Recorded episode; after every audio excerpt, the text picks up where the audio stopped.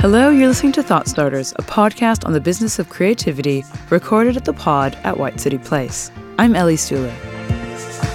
Today, we're in the world of fashion, an industry that, more than most, must find a way to balance artistry and commerce. Often, the audience that lends a fashion brand its relevance aren't necessarily its main consumers. Up for discussion today, fashion that is more than just clothing. It's also a message. We also look at what's happening in the industry to create space for gender fluidity, breaking the silos of menswear and women's wear. A fashion brand can be successful because of the sales, you know, Yeah, and, absolutely. and that's very often probably the first thing that people Mm. look at.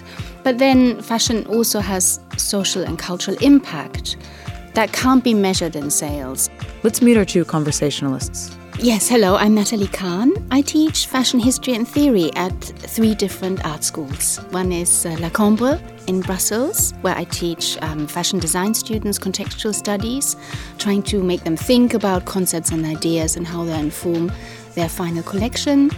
I teach fashion history and theory at Central St. Martin's and at London College of Fashion. Hello, I'm Eden Loweth. I'm one part of the design duo Art School. So I work on the brand with my partner Tom Barratt, and we show currently with the Man schedule with Fashion East. Eden Loweth is one half of the design duo that founded Art School, a fashion collective that is embracing and celebrating non binary, gender fluid clothing. Their first collection hit the racks at Selfridges in 2017, and for whom this year they styled a campaign for Stella McCartney.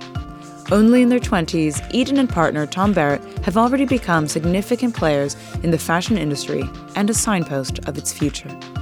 Nathalie Khan teaches fashion history and theory at Central St. Martin's and London College of Fashion.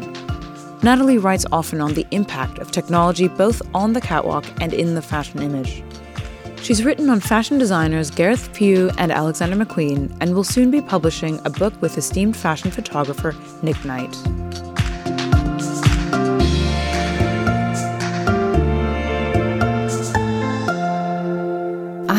Taught fashion design students for a number of years. I think it's now a little over 10 years.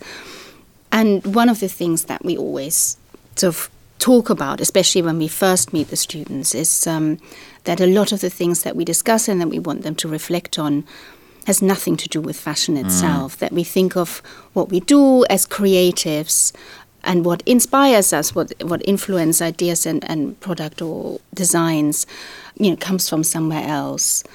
But I also I, I find it really inspiring how you, as a design team, and I always think of you as a mm. team, as a collective, but also, you know, a, a, a brand art school is really about a community as well. Yeah, How you have to be so much more than just a fashion brand or a team that produces garments. What is that like when you first and you you know your career is is still in the early stages, isn't it? You graduated how long ago? Eden? Mm. So it was two years ago that Yeah. myself and Tom graduated straight from BA. Yes. So yeah, it's it's quite a daunting process. As uh, initially, it's just excitement, Mm. um, but as you kind of start to expand and we've got more attention, and we've been very lucky to have a close knit group of people that have stayed with us from the beginning and. We have a lot of mentors such as you who always support us so much and we can get advice from mm. but it's been really important, I think, to retain that community aspect of the brand because otherwise it's very easy to become alienated by the hype and attention that your brand kind of automatically gets when you're showing with something as brilliant and as big as Fashion East. Also, there's a lot more to being a designer now in this kind of modern age that we live in with Instagram and everything that comes with it. How do you Um, deal with hype? How do you deal with the I media, the press, and um, what happens online? we try to be quite switched on to being aware of the impact that Instagram has and the impact that press has now. I think there's certainly a real shift and a real separation between what fashion journalists write and how the wider public perceive you on sites such as Instagram.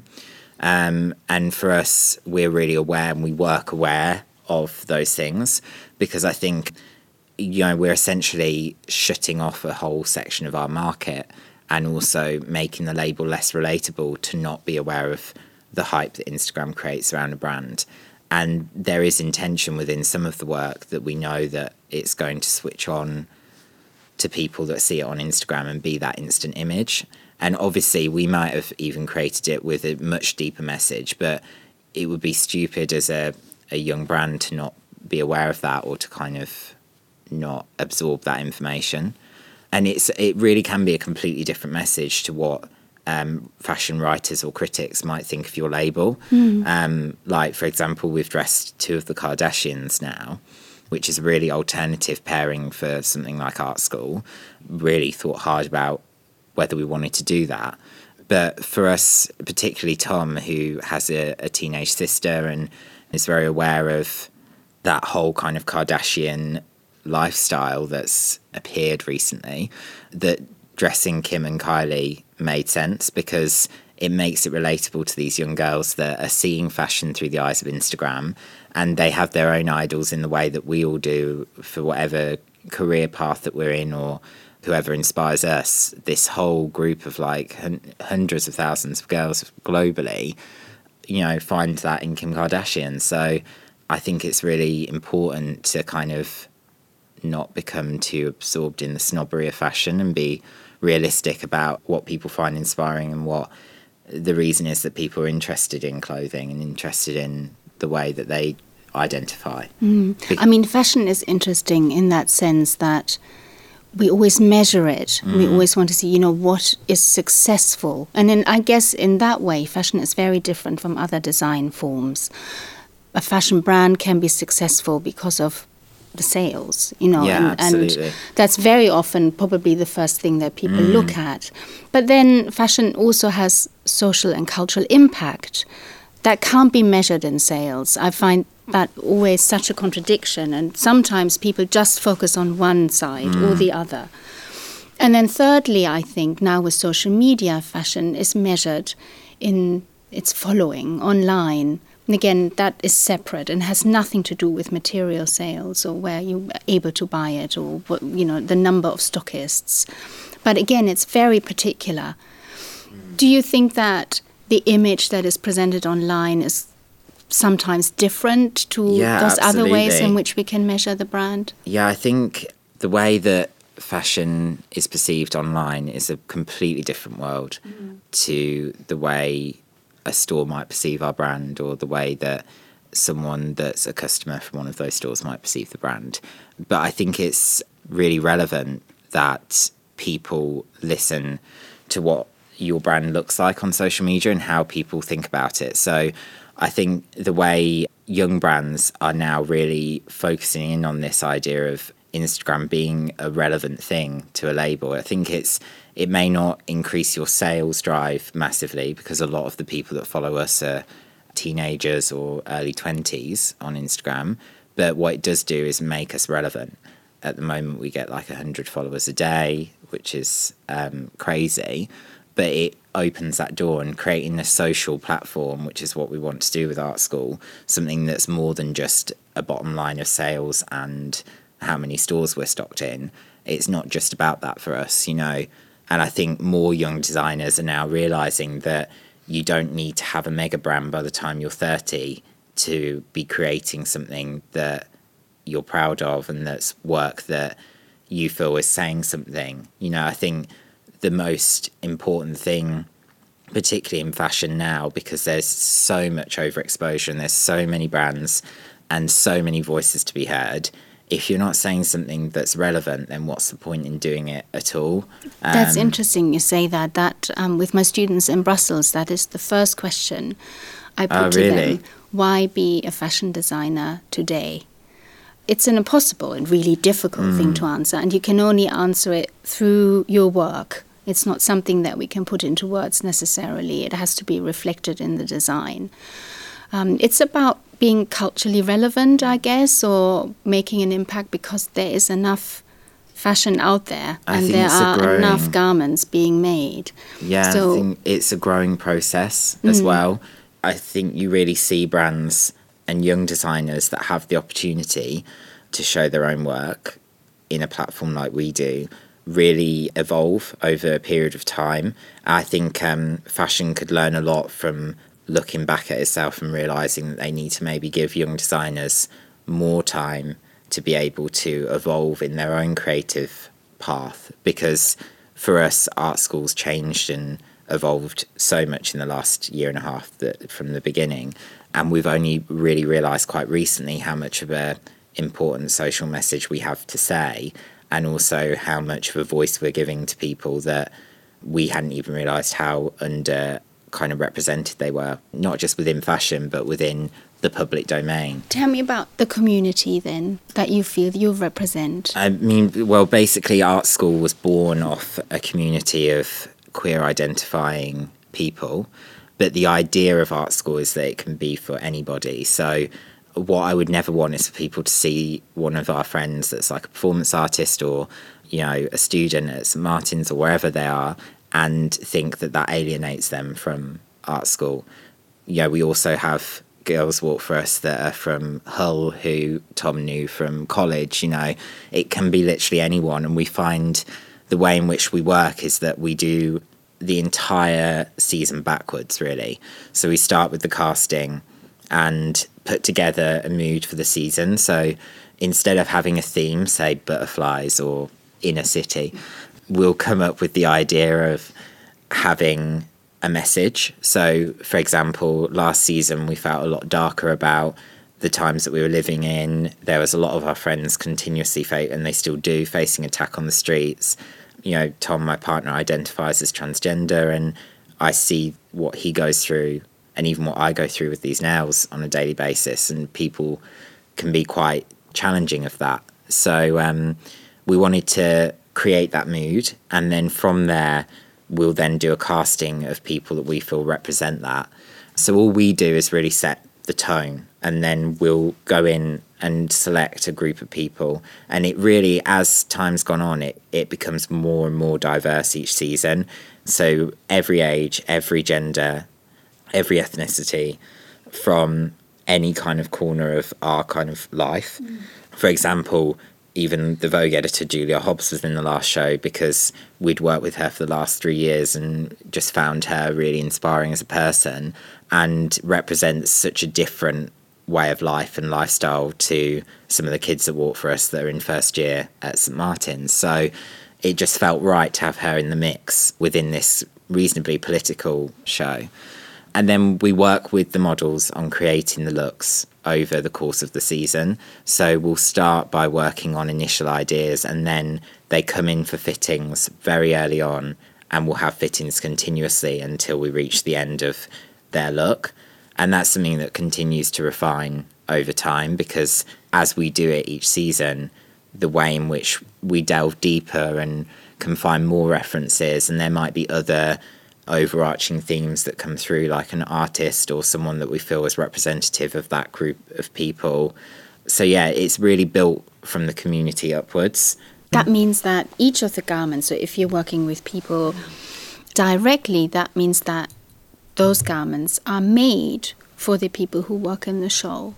So Precisely. they, they respond to their body or yeah so what the body is going through and of course you know one of the things that the media often picks up on and which i think is also really important to say is that art school is one of the few genderqueer fashion brands how would you say you you are different to other brands that are described in a similar way yeah i think um, there's been a real buzz around the word queer within fashion journalists and within wider journalism recently for us, that's quite frustrating because there's parts of that ideology behind that movement that also don't really understand the concept of queerness or what queer means, and that it's not directly related to being gay. It's broader than that. So, that for a start is something that we've found interesting to try and kind of explain. And also, I think it's sad to see young brands being lumped together under one head banner because what I do and what Charles Jeffrey does or what Vaquera are doing in New York or Telfar is very different and each has its own opinion on this world. Ours looks very much intently at the community itself. Charles is more influenced by more of a fantasy world, delved from that queerness. You know, and Vaquera are kind of a mix of those two things, as well as some other elements they bring in. We are surrounded by an incredible group of peers and we all know each other and that provides a stability. And I think without the others, it wouldn't have this driving message mm. that it's having at the moment. But it would be nice to see a, a greater kind of understanding of the differences, even if they seem quite subtle to a seasoned fashion journalist. It would be nice to have a greater understanding of those. Because someone like Eckhaus Latta has been working for the past 10 seasons in New York, and I remember seeing their brand at college and being absolutely obsessed with it because those things don't exist here. You know, before Charles and us were showing in this way, there really hasn't been this movement happen in London whatsoever. Not within mainstream fashion. No, absolutely not. Um, no, but maybe, maybe those fashion journalists needs to go back to art school. I don't know. Lecture on queer culture would be good. You're listening to Thought Starters, recorded at White City Place. In conversation today, Eden Loweth of Art School and Nathalie Khan, the fashion historian. What specific thing makes art school product unique or art school product art school product. And you know a lot of designers have done very well from working with print or embroidery or one specific thing that they do that makes it their product. But then we've really come to realize that there's there are brands especially in the times that we live in that people want to buy because it's that brand. And that's what makes the pieces unique and we very much relate to brands like Vetements and Balenci- and what Demna's doing at Balenciaga as well, because the people that want to buy that brand, which is such a diverse group of people, you know, it could be a 60 year old woman that buys their bags, but it could also be a teenager that buys their acid hoodies. They want to buy it because it's Vetements or Balenciaga and it's been touched through that mind and gone through that thought process. And yeah, it's a hoodie, it's that whole journey that it's been through by going through the mind of someone like Demna and his team and that collective that makes it the desirable product. And that's something that we're really interested in tapping into because um, it also makes it more relatable to normal people.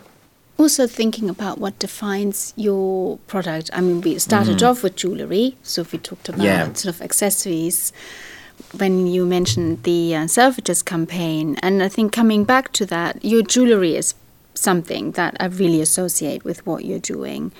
And then, of course, again, going back to garments, I would say embellishment. Mm.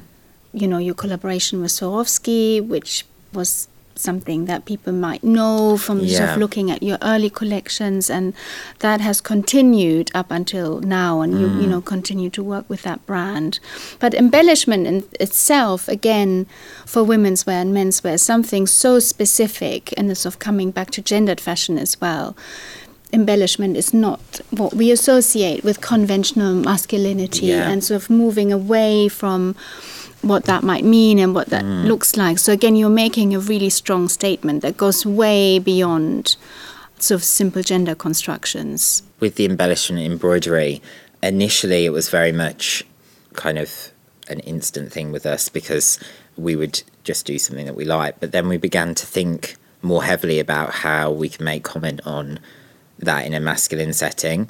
And um, last season we worked with Swarovski in a completely different way. Um, so it was we have an in-house artist called Dominic Meyer who creates print for us and he comes in and sits at the fittings and draws in response to the conversations models are having and their personalities and that's where we then pick from. And he also is a tattoo artist as well. So his like amazing sketchy illustrations formed the idea of creating these tattooed pieces that were close to the body and kind of had much more of a masculine energy in a way. But we really liked that contrast in the fact that it was something that was also making comment on the Margiela tattoo tops that me and Tom both have and find amazing. And the idea of those things that are iconic mm. and translating them into like a queer context. And really, it's quite interesting how much you can work with the crystal to develop something that isn't you know I don't want to create some kind of like frou frou crystal teapot setting with like embroideries all over the place.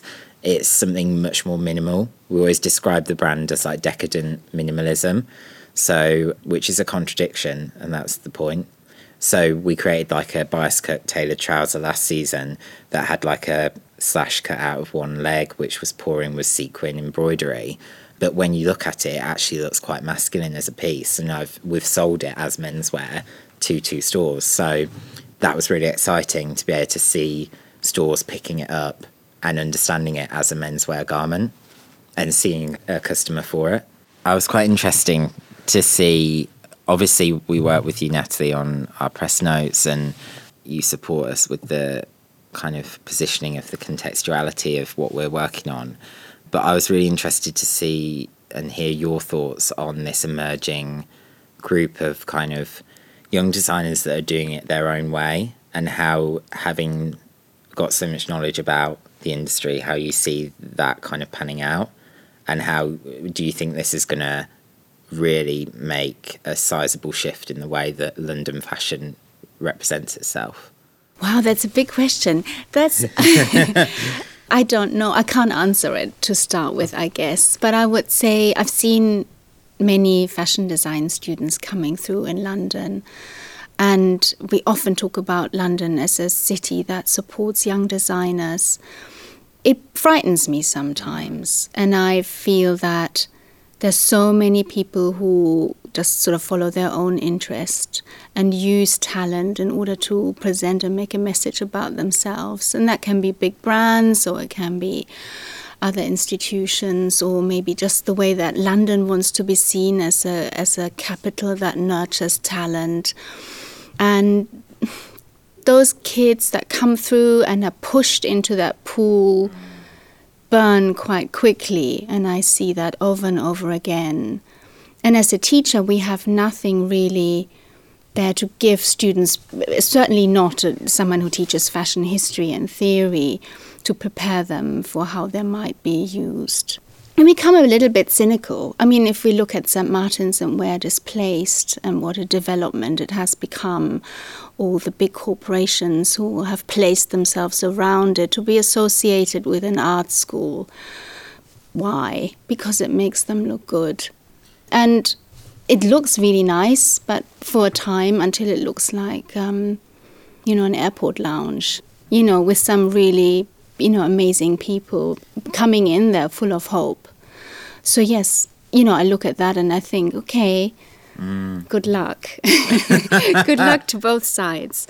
But yes, I'm, I'm impartial, and uh, that's a nice position mm. to be mm. in. I have nothing to lose.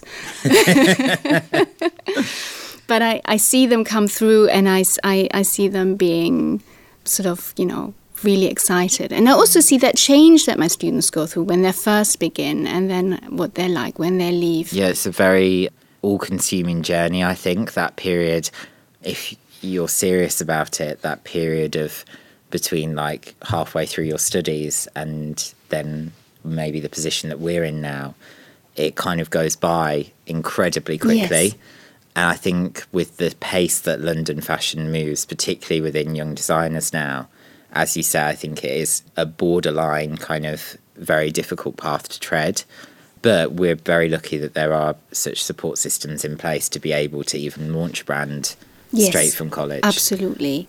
Because and, and that you know that might open other doors. You yeah. know, but setting up your own brand isn't you know something that everybody wants to do. Mm. And I guess it's also really interesting to just have that platform to be seen on a global level. And London certainly offers that as an opportunity. That was Eden Loweth of Art School and Nathalie Khan, fashion historian. This has been Thought Starters, recorded at the pod at White City Place. Thought Starters is a Danica project for White City Place, produced by David Michon, recorded by Sean Crook, and edited by Claire Urbon. To find out how you can record your own podcast at White City Place, find us at whitecityplace.com. You can also follow us on Twitter or Instagram at White City Place. And subscribe to Thought Starters on iTunes, Acast, and Stitcher. Give us a rating and write us a comment. It really helps. We'll see you next time.